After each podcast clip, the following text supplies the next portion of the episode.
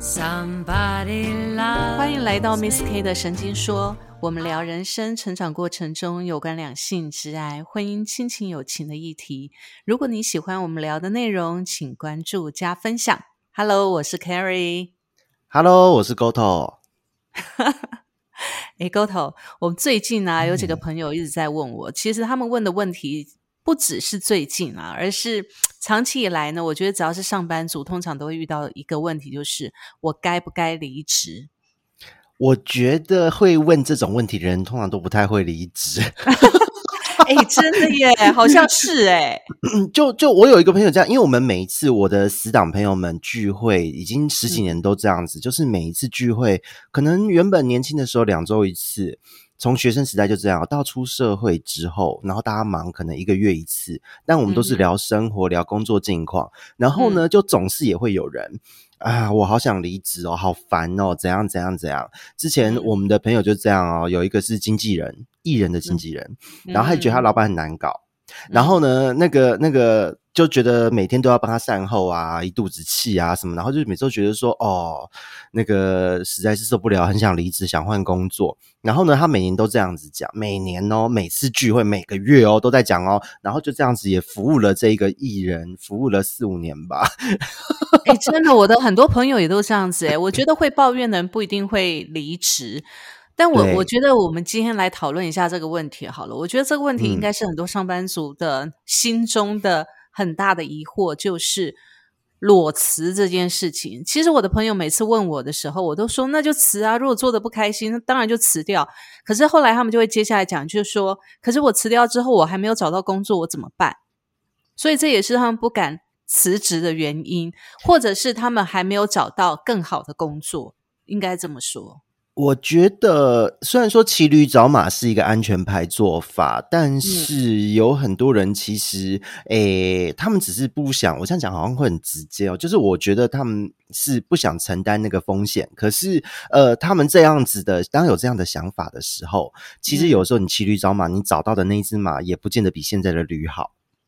没错啊，其实你知道吗？我觉嗯得，当我们去看一些报告的数据之后啊，显示超过百分之四十八点七一的人呢，其实都会想到说要不要离职，而且每天处在想离职边缘的人占到百分之十六点二四，哎，蛮高的耶。对，我觉得这个数据还蛮高的，所以也就是说，每十个里面呢，每十个人里面大概就有八个人是非常想要裸辞，但不敢做的。但那现两现实与理想的差距 剩下那两个人敢做的，应该就是你跟我。啊，对，如果以这个比例来看的话，就一言不合，那老子不干了，气死我对了！对对对，我干嘛跟我自己过不去？糟了，糟了，糟了！所以每次我的朋友在问我的时候，我的反应就是说，做的不开心，那就那就走啊。对，因为有的时候我以我的想法是这样啦，我就会觉得说，呃，如果我继续做的这份工作，对我每个月有薪水，但是薪水又不是说顶高，然后我领这样子的数字，我却还要每天都来这边活受罪八个小时到十个小时。对，而且我觉得有的时候在工作真的会让人想走的原因，可能是不受到尊重。像我之前就真的遇到过，连我家里丧假，他老板都要拿来调侃的。哦我家人过世，对我以前有聊过这件事。对，那这种你刚你如果继续为他卖命，你会觉得你甘心吗？不过说真的哦，我们在裸辞的时候，你有想过下一步，嗯，不知不知落在何处的那种担心吗？其实年轻的时候有因为一时的冲动就裸辞，然后根本没有想这件事，辞了之后才想，嗯，就你走出那间公司才想啊爽，然后我下接下来要干嘛？爽完了，爽哎，爽完了，不知道要干嘛。对，那个当下的舒爽感。可是我觉得那一次的经验，其实对我来讲是人生很棒的一次经验。因为嗯当真的就是一次的冲动，你做出了这个决定，当下那个舒爽的感觉会一直记在心里，就是你跟。让你不愉快的这个根源切断的瞬间，然后也因为你的心情是好的，嗯所以在那个时候打铁趁热，你重新准备好自己的履历去找工作。那你在面试的时候，你也是有能量的，你也你你本身的脸、本身的气场，会让人家觉得你是一个随时都可以上班，而且你准备好的状态。所以那个时候我在裸辞之后，其实没有很久，我就有找到工作，而且都还不错。我也是、觉得我做的决定是对的。我也是哎，其实我回想我的工作生涯啊，我每一次都是裸辞，就是毫不犹豫的，老娘不爽就不干的那种 那种态度。然后裸辞了之后，其实说真的，我根本没有想过我下一步要做什么。坦白说，可是我的工作还是很快的就会找到我。所以其实我觉得有时候你怕什么就来什么。如果你越怕找不到工作，那你的所有情绪就会表现在你的行为，还有你的思维模式。你的思维模式就打不开。你打不开的时候，其实真的有工作要来找你，人家也会害怕。对，因为他们找你看到你的那个眼界、思维，或你呈现的一个整个人的气场，就是觉得你只要有东西做就好了。那他自然就不敢。委托你重任，如果你今天面试的是基层员工这样的职位，那我觉得还好，因为也许就是现在就是有一个人消化这些事务工作就罢了，那业主不会讲什么。可是这样的工作薪资自然不会好。可是如果你是中中阶主管以上，你希望让人家看到你的专长、你的个人特质的时候，你呈现的却是一副萎靡不振，然后呈现的就是一副我快穷死了，赶快给我件事情做就好，多少钱我不在意。你。的脸自己就会表现这样的 face 出去，人家自然就不会给你你理想中的报酬和收入，而且甚至不敢用你。对对对，人家会觉得说，那你上一份工作到底为什么会离职？嗯，爽。而且会考虑到说，你如果是这样的表情的话，那表示一个你欠缺你自己的思考模式，然后第二个就是说，你自己可能也不知道你的冲动之下没有办法控制你的情绪，做出的决定。所以，这其实会让你下一任的老板看到你的时候，其实会却步。其实，我觉得就是 k a r i n 讲到一个很棒的重点呢，因为这样子的特质是行销和业务的工作。很重要的一个特质。如果你表现出来的焦虑，或是你就是一个让人家觉得你现在是没有自信的状态，请问你的新老板，你新工作在面试的时候，怎么样敢委任你客户啊？把客户交到你手上，看到你这样，你怎么谈得下来？怎么能 keep 住这个客户跟公司的关系？对对对，我觉得这很重要。其实这个回归来讲，就对自己的自信啊，嗯，还有你对你自己的工作价值。就是说，其实如果你还是委屈的在你的工作岗位上面，不管是什么样的一个状态来讲，我觉得都是委屈自己的的的呃价值跟你自己的心。那其实当你就算你没有离职好了，你在你的工作岗位上面，其实也会让别人不开心。那如果别人不开心，坦白说，你的工作价值也会降低。对啊，而且工作这样子降低之后，最后面临而来的又是同才、新同事、新老板之间的呃不谅解，或是他们觉得就是你的能力不足，那最后种种的一切回过头来，又是打击到自己的信心，对，又回报到自己身上了。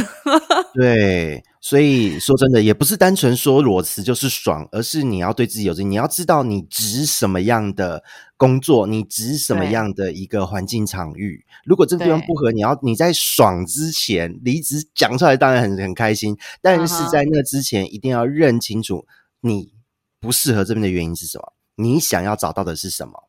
对，那那就算你不知道接下来下一份工作是怎样的公司，但是至少职场在办公室内的气氛和感觉是可以先想象的吧？嗯，所以我们来看看啊，其实我们一路过来啊，其实也很多朋友还有同事一直在问我们说，到不到到底要不要离职？有时候我们看他们的状况，其实我们会真的觉得，要是我的话，我早就走了。可是问题是，他们就是不走，甚至有些人呢，会在工作岗位上把自己逼到。变得好像好像那种那种小媳妇一样，或者是甚至我有一个同事，他把自己逼到身体都生病了。天哪，我觉得他还待在那个位置上，哎，这太累了吧？所以我就我就觉得何必这样对自己？像我自己，我都觉得啊，真的。待不下去，或是这一间公司跟自己八字不合，那就不要勉强自己。而且朋友的立场，以像我们每个月的聚会啊，那个每一次都在抱怨的，我到最后都已经变成是那个麻木，我就是凡事工作问题一律建议离职，感情问题一律建议分手，最干脆啊！真的，如果你一件事情抱怨两次以上的话，请自己拿出离职书来，自己离职吧。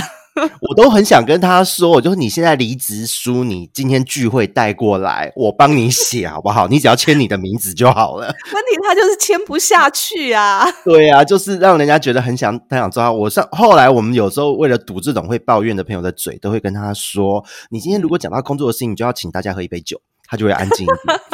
可是喝开了，喝开了又忍不住了。有的是想要分享成就，哎，你要分好是抱怨还是还是那个？这一位一定是抱怨的哦，一定是抱怨的，所以我们都先堵他嘴。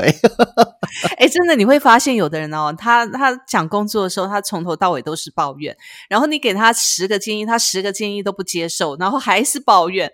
我就觉得真的是莫名其妙，他自己抱怨他都不知道，他真的抱怨到后来都不知道自己一直在抱怨工作。有有有的时候有一些人是反讽啦，就是看似在抱怨，其实是在炫炫耀，这种的也有。有这样的人吗？我觉得比较少哎。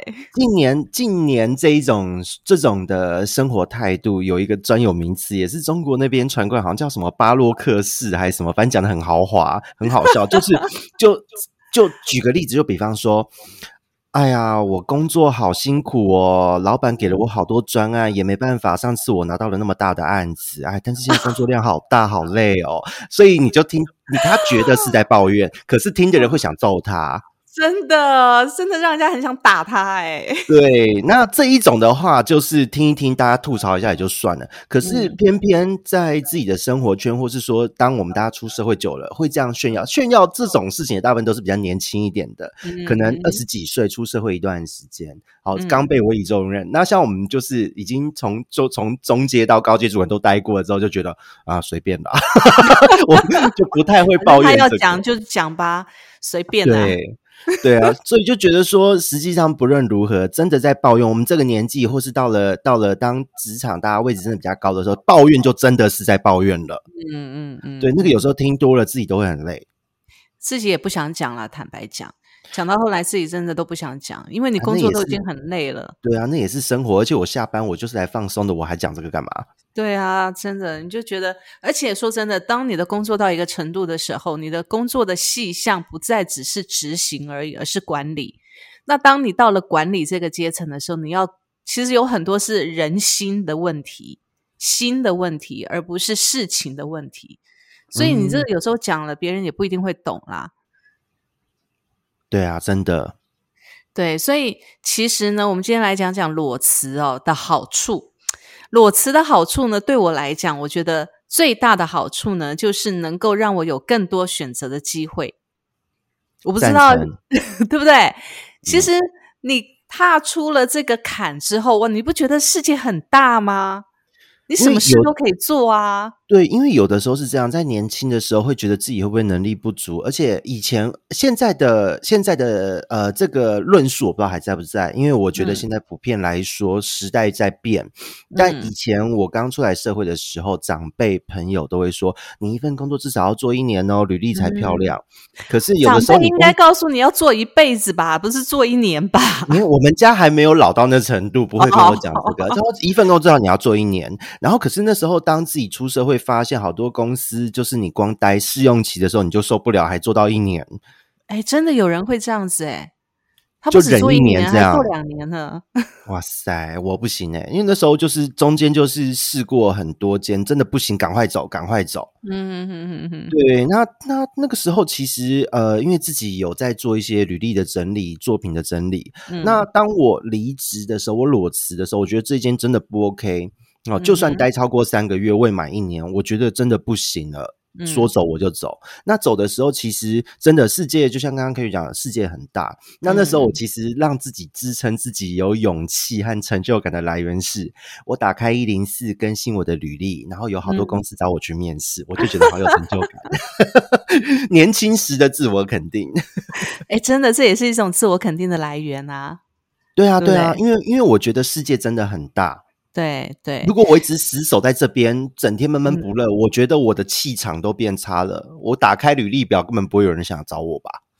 我觉得，我觉得，呃，有一些朋友啊，不是说全部，但是有一些朋友，他长期待在同样的一个工作岗位上面，他不敢离职，其实是害怕可能未来没有下一步了，所以他害怕踏出这一步，害怕做出改变。可是我觉得这些都是一个假性的安全感，就是这种假性的安全感会让每一个人定着在原来的地方，可能五年、十年都不敢动。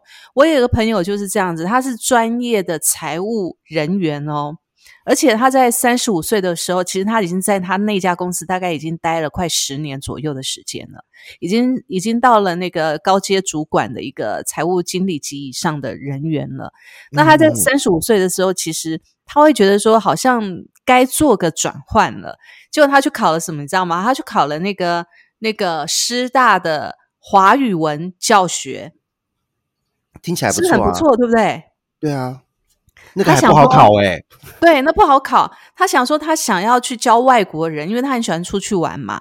那他想要去教外国人华语，然后或者是留在师大里面做那个语文中心里面教学。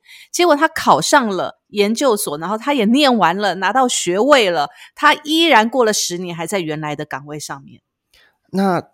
他那个时候拿到学位，如果打铁趁热还有位置挤得进去，现在就很难说了，因为考的制度、内容、规则都不一样了。他现在反而那个学位的的文凭什么都变成壁纸吧。现在可能没有用了。然后过了十年之后，现在已经四十几岁了。四十几岁，你知道这几年的疫情的转变，他们那个行业的那个业绩又不好，整个下滑了。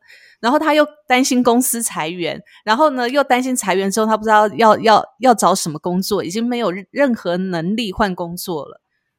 我就想说，你不会十年前都已经拿到那个学位，为什么那时候不换呢？而且他从十年前。就是拿到学位之后，他到现在都持续在担心这个问题吗？对对，那十年之中让对啊，十年之中让自己活在担心，那为什么不不不当年就直接踏出这一步？也许后面一切光明，根本不用担心啊。对呀，也许他这十年有很多的机会，可能转变了，或者是有更好的未来了。对啊，而且就这样过嘞。而且，就算十年之前他拿到了文凭，他踏出这一步离开了现在还在任职的这个公司，就算他语文那边没有录取，以当时的年纪、当时的资历，要再找到同职性的公司的主管阶，一定不难啊。对啊，是啊，那时候还年轻，才三十几岁而已。但是他就这样子了，对，很可惜。然后，但是我觉得很多人的人生就是这样子啦。当到一个公司，他觉得诶这个地方安稳了，然后他就继续做下去了。然后做下去之后，当然，我觉得每家公司都有每家公司的问题，不管是公司的体制啊，或者是环境，或者薪资，或者是人员，其实都有可能会产生让你让你觉得不如意的地方。但是还有一个最大可能就是你自己心里面有倦怠感了。嗯。我觉得这个倦怠感很很可怕，哎，对对，所以很多人都就因为这个原因，可能在自己的岗位上面一面做一面抱怨，一面想着要不要离职，但是又不敢踏出去，然后又观望着别人哇越换越好，然后就很嫉妒很羡慕，然后又看看自己，觉得好像自己又没有能力，到最后你的时光都蹉跎了，整个都没了，就像我这个朋友一样。很可惜，因为在抱怨中度过十年，为什么不出去闯一下呢？对啊，真的很可惜。那那这个十年后，原本十年前就有的倦怠感，到了十年后，我觉得倦怠感只会加重，而且你看，还有恐惧感都出现了。对对对，真的连恐惧感都出来了。所以，其实在这里，我想要跟跟我们的听众朋友谈谈，就是说，其实像我们两个都很有裸辞的经验嘛，对不对？对，很裸，很裸，我们都裸到快全见了。裸到都都不知道自己真的，我我辞我离职，我每一家公司离职的时候，真的都是没有下一家公司的，也不知道到底要去哪里的，甚至我一直在想，说我到不要到底要不要转行，然后要做什么，要做什么。但是我觉得就是这样，当你心里头有很多的想法的时候，很多的机会就会来。那当当然啦，我觉得我们说裸辞两个字，好像似乎很容易，很很容易就说出口，要做其实也。也做得出来，可是真的，你很多人要做的时候是做不出来的。所以，我们来聊聊，就是说，我们两个在裸辞之前会有什么样的心理准备？其实你不要觉得裸辞好像就是名签下去了，离职书递出去就一个爽字了得，不是诶、他其实在裸辞之前，我觉得这是跟一个人的心理素质是有关系的。是的，是的，因为裸辞这一件事情，我觉得不论如何，我我觉得有几个观念一定要一定要有啦。像我自己，我觉得即使是今天不论是什么原因呢，我有倦怠感，或是嗯。环境不好，哦，嗯同事不好，老板不好，我觉得都无所谓，因为我觉得工作是要对自己负责。我自己最重要的一件事，我会敲一天和尚，做一天和尚敲一天钟。嗯，所以你真的有倦怠感了，或者觉得这个环境不如你意了，你还是得要有敬业的心态，因为那是对自己负责任。对，而且以我来讲，我自己我是，即使我今天就要走，或是我今天早上拍桌子，我在收东西前，因为我本来平常就会有准备好工作的习惯，就是把嗯工作自等一下，等一下，准备好工作习惯是准备好要走的习惯吗？不是不是，就是把，因为我很因为我很怕，就是我的资料很乱，我会找不到，所以我都有、嗯。平常就每天上班下班，我都会把当天的工作归档，然后呢，嗯。我会在当天假设我我今天早上说我就到今天，然后呢，嗯。我可能就会花一两个小时的时间在收拾完我的座位，因为我座位东西也不多，收拾完嗯之后，我会把我的工作列一个交接清单。哦嗯，不管我有没有，就是呃做满三个月，因为法律规定，其实三个月的时候你是未满三个月，你是就算没有交接也没关系。可是说真的，我觉得这个敬业很重要，因为离开之后，别的人下一个来接手的人，他也会打听前一个人是在干嘛的，为什么会资料是这个样子。我觉得留一个名声给人打听，这个在职场上同时代表了你的专业态度，也代表了你的做事的态度。同时嗯间，这种个人品牌流出去、打听出去，大家就算你跟前东家撕破脸好了，最嗯后你前东家的同事们、同仁们也不会讲你什么的。没错，没错。我觉得敬业这种东西，不管是你要离职或不离职，你要裸辞或不裸辞，我觉得嗯敬业之心都不可以消失，因为这代表是你的人品问题。因为我觉得有时候换工作不是说你的能力有多好，而是很多时候人家看的是你的人品。是的，如果人品不好，不可能越换越好。嗯，对对对，还有一个就是说，其实，在我们裸辞之前，我每一次的裸辞，坦白说，我都不会觉得很委屈。我不是因为委屈才离开的，你知道真正的委屈叫做什么吗？真正委屈是你被动的被离职，那才叫嗯做委屈。可是如果你主动的离职，那不叫委屈，那叫爽快。嗯，真的是爽。对，而且我觉得，我觉得就是所谓的委屈这一件事情，有的时候是这样。大家可能离职后有听过很多这样哦，离职不论是主动或者是被动的哦，真的也会有人离职后都已经找到新工作，还在抱怨前东哎，家。对，对他就是跳不出那个坑，你知道吗？对，我觉得也不用啊，不用那么累，放过自己吧。而且，其实对我来讲，我觉得工作其实是一种契约制，可能自己嗯现在也有顾问的工作，所以其实很就是这种东西很熟悉。跟客户之间，当然我们会礼尚往来，当然我们之间会维持很好的关系。但当契约结束后，哦，就跟雇佣关系啊，雇佣关系也是一种契约制，那谁都不欠谁。对啊，中间对啊，任职的时候他再怎么对待你差，那那都是在认知之间的事情。但是我觉得今天我们自己作为人家的的劳工，做人家的员工，我们自己是要做到不卑不亢。当今天契约结束了，我也没有欠你什么，那你该给我的拿了，银货两讫，没什么好对说的。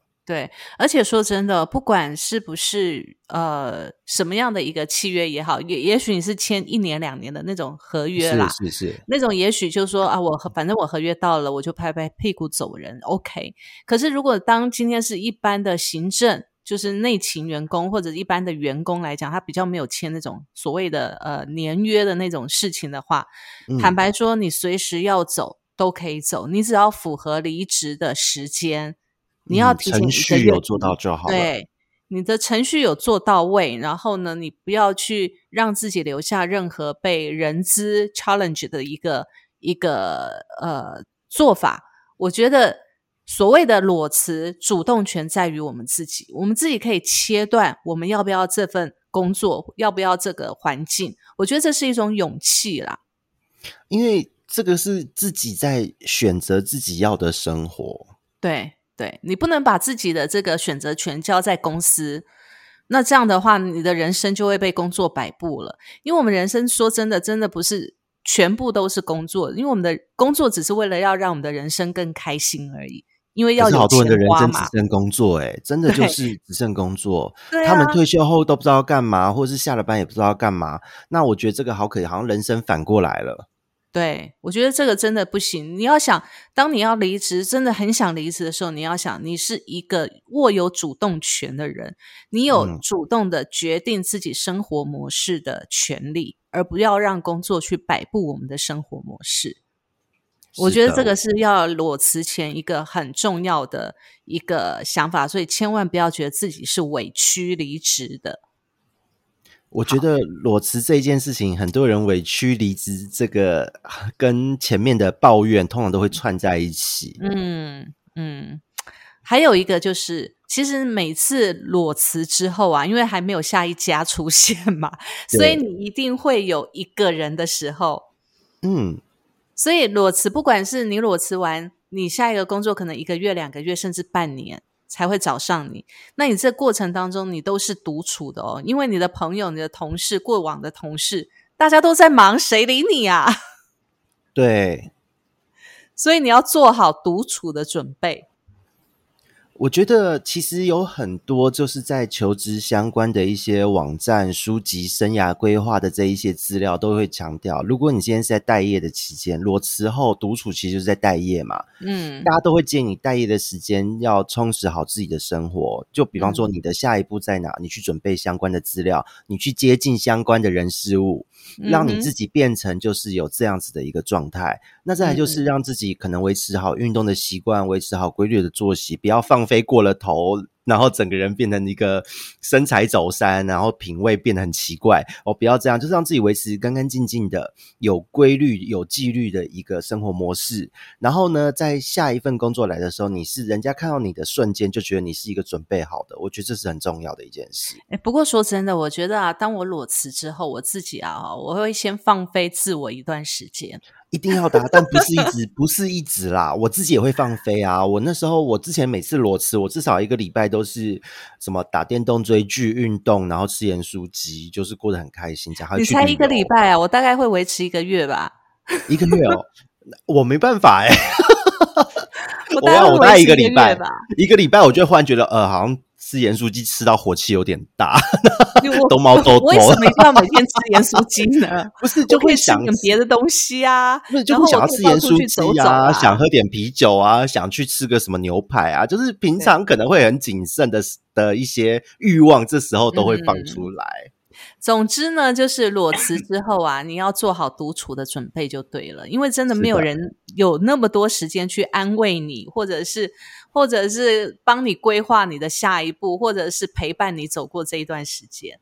你真的只有一个人，嗯，真的，所以呢，接下来就是当你裸辞之后，或者是裸辞之前，一定会很多人劝你说啊，你不要你不要辞职啊，你的下一个工作都还没有找到啊，你这样裸辞了之后，你接下来生活怎么办？你在你有决定要离职之前一定很多人这样跟你讲，所以你就越下不了决定。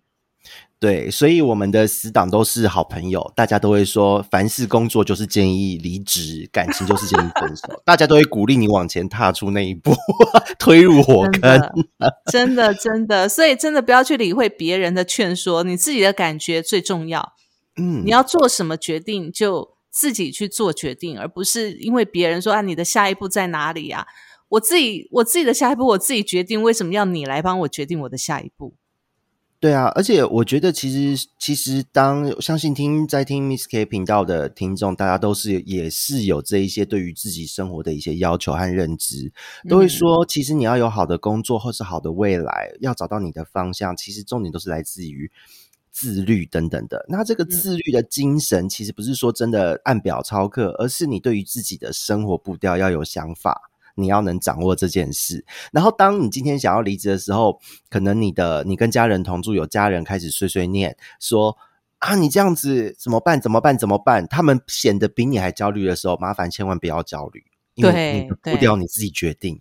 对，不要被别人的焦虑或者是情绪所感染，因为通常会这样跟你讲的人，他自己也没有安全感。所以他才会告诉你你的小孩不在哪里，我都替你担心。拜托，我自己都不担心，你替我担心什么啊？对啊，而且通常会有这种想法，通常他们在生活中都是呃比较有控制欲的类型，比方说，通常都是妈妈的角色，自己的老妈子比自己还担心，这个是蛮常见的。对，所以听众朋友，如果今天是妈妈的话，千万不要这样对自己小孩哦。还有一种状况就是，你的担心会变成别人的诅咒，就是这个对。所以其实我觉得有时候啊，有时候担心是这样，有时候担心是你对对方没有信心。所以当别人这样担心你的时候，你反而要想一想自己为什么会让别人这样担心？是因为我没有让别人看到我的能力或自信，还是因为什么其他的原因？因为我觉得这个蛮重要的。如果在同一个屋檐下的人对你没有这样子的信赖基础，那我会觉得说，今天当你要做很多事情的时候，你要得到一个家庭的的团队的支持、家庭伙伴的支持的时候，是有点难度的。对对，你知道，有时候自信就是被这样打掉的。对，很多自信心都这样子啊。像我的朋友都跟我讲说，你根本不用担心了。有时候其实有时候嘴巴也会喊一喊嘛。我裸辞之后，有时候嘴巴也会喊一喊。我朋友都跟我讲说，你不用担心啦，你的工作很快就来了啦，有什么好担心的？那通常我都是情绪性的，有时候真的很无聊，或者是很很一个人不知道该怎么办的时候，喊个一两句，然后我朋友就这样打枪我，然后我就说哦好。然后就自己又又又开始一个人去闲晃了，对啊，我也是这种类型的，我也是这种类型啊。我们朋友也是说啊，你不用担心啦。然后呢，这一些人都听到我裸辞，他们都说，哎，我请你喝酒，出来，出来，出来，出来。对对对对对对对。所以通常裸通常裸辞的前呃两个礼拜吧，行程都排得很满。啊，对对对对对。然后不想见人的时候，自己又去吃盐酥鸡，又去看电影，去旅游，都这样。对对对对，所以其实我觉得裸辞并不是不好，裸辞是可以让自己在趁这段时间好好的调整一下自己的身心。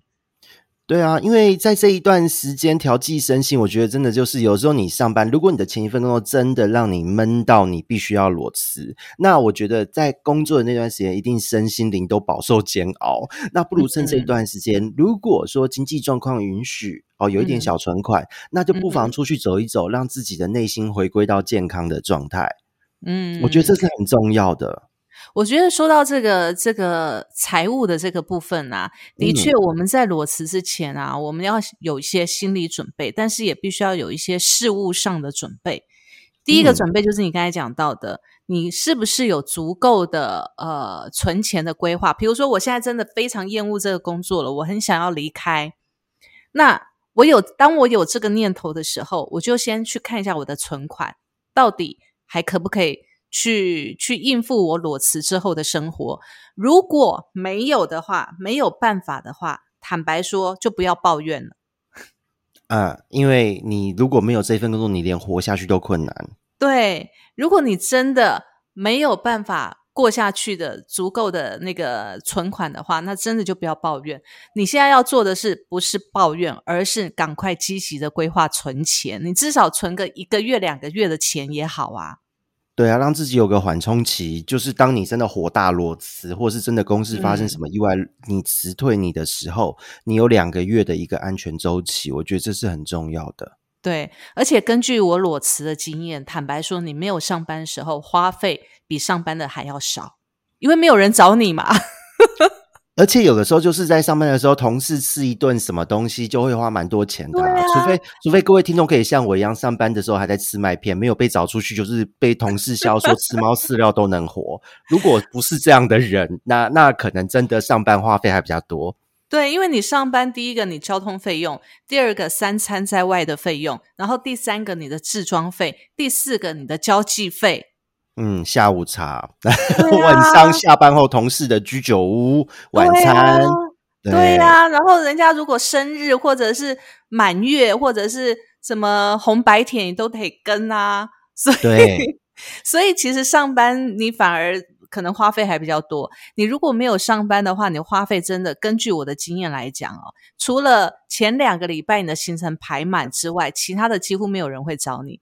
而且你的前两个礼拜行程排满，还都是人家请你的。那是你人缘好，是那吗？是你人缘好我都这。样，我们听到一个朋友离职了，我们是不是都会想说啊，请他吃个饭啊？呃，是没错啦，我也是会被人家请的那个，突然觉得自己做人好像也没有太差，可以。对啊，通常都是这样子嘛。就算没有人请你，你自己吃三餐，你也会吃的很节省啊。简单的一个早上，可能吐司麦片就解决了，你不会去吃那种豪华早餐吧？就算真的这样吃，你连吃个一个礼拜你也腻了啦。就像我吃一个礼拜盐酥鸡会想吐这样。对呀、所以坦白说，根据我的经验哦，你真的裸辞之后，你自己一个人花费真的比上班少很多，所以没那么可怕。光省下的交通费就足够你吃那一个礼拜的大餐了，好吗？对，除非你有固定的支出啦，比如说房租啦或贷款啦，那你就存个两三个月的房租贷款，我觉得这是必要的啦，这是真的要存粮啦，这是必要的。那其他的，我觉得生活花费真的不用想那么多。嗯，因为只要你的物欲不要那么强，物欲不要那么嗯重，那其实我觉得裸辞的负担在经济上的负担是比大家想象中的真的是要小小蛮多的。，小蛮多的。好，嗯，再来就是裸辞之前啊，我觉得还要做的就是你要列出你上班时候没有办法完成的事。你只要列出来之后，发现哇，我如果没有工作，我就可以做好多好多的事情，你就会对裸辞充满了期待。啊，对，我会，我那个时候为什么每一次裸辞都会觉得很爽，也是因为这样。我在辞之前，我都会想，辞之后我要去哪边吃什么，然后哪一边每一次去的时候都因为下班时间晚没有办法去，所以嗯就一定要先去走一走。然后呢，哪里旅游好久没有去，我需要去放空充电一下。就是你嗯把行程前面几周真的会塞得很满。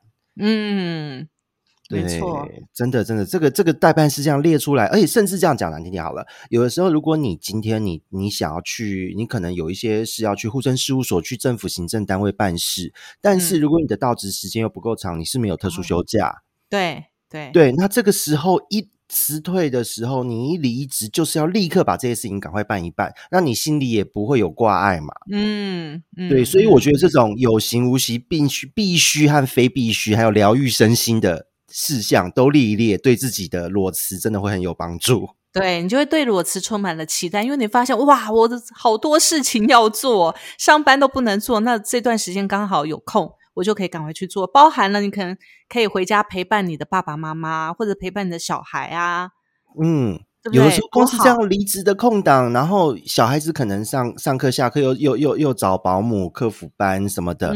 那当你离职之后，可能那一个礼拜你可以自己陪陪小朋友，那个小朋友的跟你的感情都会因为这一周而不一样。对对对，没错。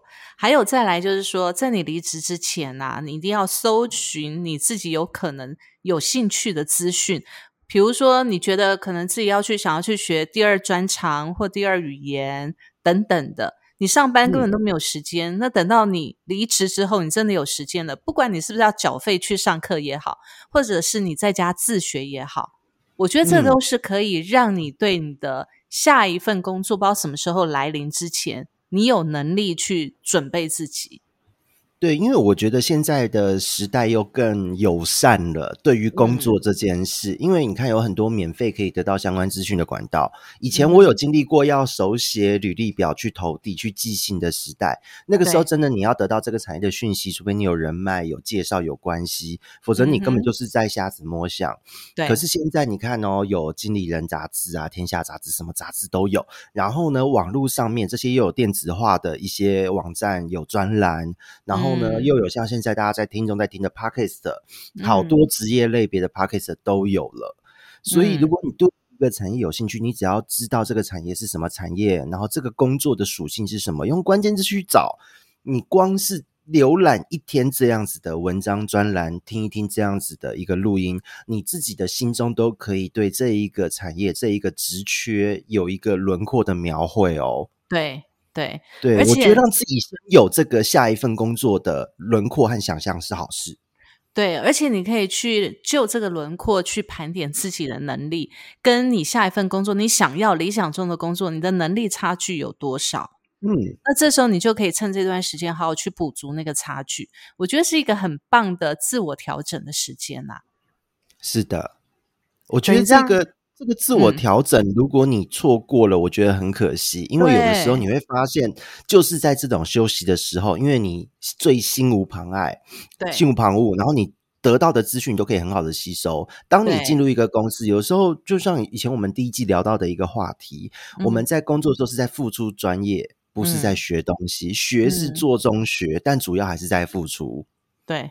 对，可是，在这个时候，真的是裸辞在下一份工作中间的空档，你是完完整整的在吸收，哎，在长大，哎，对对对，所以其实我觉得裸辞这件事情不全然是害怕，更多的是，如果你在裸辞之前，你有准备好你的心理跟你的呃盘点生活当中的事物的话，我觉得你的安全感会十足，而且你会很期待裸辞之后的生活模式。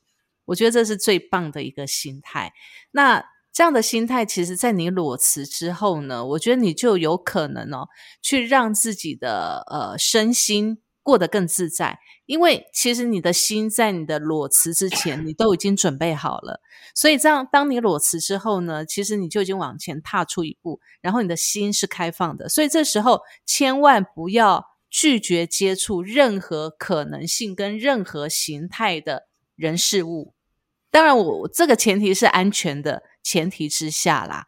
嗯，不要去拒绝任何任何新的事物跟任跟新的人。我觉得这是在你裸辞的这段期间，可以让自己更有目标感跟生活感的一个方式。啊，真的，因为我觉得有的时候，当我们在为什么有一些人活得很拘谨，或是活得很有框架，其实说真的哦，有的时候我们视野可以稍微打开一下，特别是现在这个时代。嗯，工作相关的资讯收集的很容易，那你可以很轻易的就知道，比方说一个，比方说像业务工作好了，业务工作它需要的专业技能是什么？然后呢，它这旁边的旁支技能，哦，可以让这一份工作更加分的一些小小的技能到底是什么？这一些知识你都可以在你打破框架、放飞自我的这一段时间去好好的学习。我觉得这是一个很棒的时代。对，而且你知道吗？就是我自己的经验来讲哦，有时候像早期我我只要裸辞之后，你知道我什么事情都不想做，然后就放飞自我嘛，然后就常在东区逛啊，然后或者是百货公司，或者是那个你知道我最喜欢去的那几家那个 饮茶馆啊，就我通常都会这样子，或者是成品。就待一个下午，你知道，其实那种感觉是非常的自在，而且你会觉得，嗯，好放松哦。那但是其实你就是，你知道，就是因为这样乱逛的时候，其实你碰到的人也会是很新鲜的。像我自己，就曾经曾经在东区这样闲晃的时候，就碰到了那个影视圈的经纪人，嗯，然后呢，他就找我去拍广告。当下我还觉得，当下我还觉得到底是骗人的还是真的？但后来真的，我上网去查，然后亲自到他们公司去看，还真的是是有模有样的经纪公司。所以其实也因为这样子乱晃，你知道吗？就在街上乱晃乱逛，我就接触到了这个行业，然后呢就进到了那时候就有机会去拍了广告，然后去拍了一些杂志等等的，都是一些蛮有趣的人生体验呢。对对，然后最后到了购物台去当那个呃，先从产品见证，然后结果呢，在当产品见证的时候，有那个厂商就觉得，哎，我可能讲话比较流利一点，然后呢，就找我去当他们的那个厂商代表，然后最后我觉得，哎，购物专家好像还蛮有趣的，后来我就去考了购物专家，然后也中了，还。蛮有趣的，对，就很有趣。这整个的过程大概是发生在在。呃，我那一次裸辞的时间大概是大概是两个月左右吧，两个月还三个月左右的时间。然后真的会一辈子都记得哎，那两三个月的事情。对，因为你接触到你不同的行业，然后你会觉得好像好像哇，原来我还有这一方面的特长。然后你。我那时候真的差一点就跨足到那个行业去了，但是后来实在是时间太不固定了那个行业，所以我又回来上班族的生活。但至少我觉得，哎，原来我还有这一方面的专长啊！你就觉得还蛮有趣的，很好玩啊！就是无心插柳柳成荫。我觉得在裸辞的时候，就是把框架打破，放飞自我，心态也放空，然后不要去排斥任何的可能性，只要他是一个正派的都好。那种要要你什么出国切肾脏就不要了，拜托。哦，那种太过度奇怪的机会，就麻烦自己要警觉心。哦，但，但是凡是中规中矩的，什么样的行业，什么样的事情，就算你今天你没有要去做。你去面试，去参加一下，去体会看看。我觉得对于自己来讲，都是一些新的东西，这是会让自己长大的，很有趣。对，没错，没错。其实说到这里啊，我觉得裸辞哦，很多朋友在喊说要不要离职，要不要离职。其实我觉得最大的阻力来自于他们自己的内心不够勇敢，然后也不相信自己，所以没有办法有行动力去做这件事情。对，很多人都怕踏出这个舒适圈。我们讲工作就是一种舒适圈嘛。对，即使这个工作再怎么不开心，它还是你目前唯一的一个你会觉得有安全感的地方。所以，我们就像我刚才讲的嘛，就是假性的安全感嘛。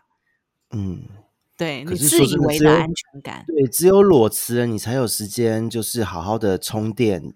帮自己充一些电，沉淀一下。你真的能够往前走，去进步的时候，其实是在你离职到下一份工作的空档。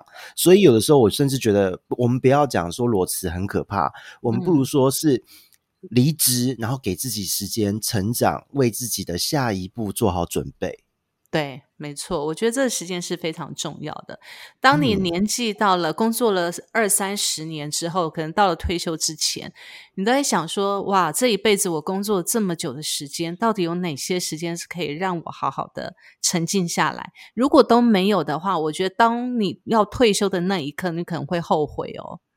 会很焦虑，而且会觉得我为什么这一辈子我的枝涯生活二十几年、三十年什么都没留下的感觉，这个真的就后悔都来不及了。对，而且你会没有时间去调整自己的步伐，也没有时间去好好的想自己到底要做什么。我觉得这是比较可惜的地方，因为很多人他一辈子就是这样子庸庸碌碌的就走过来了。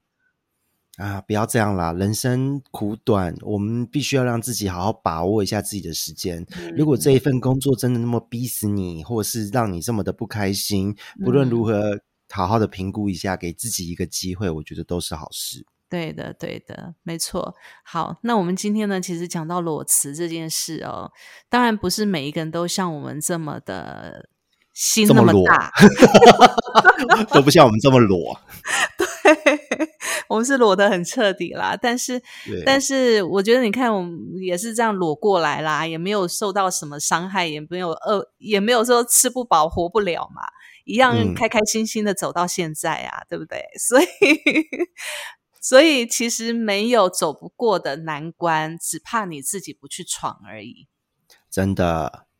嗯，好，那我们今天呢就讲裸辞的这个部分，希望呢能够让我们的听众去呃给你们一些建议啦。如果你现在的工作正遇到一些瓶颈，或者你正想换而不敢踏出去的话，真的勇敢一点踏出去。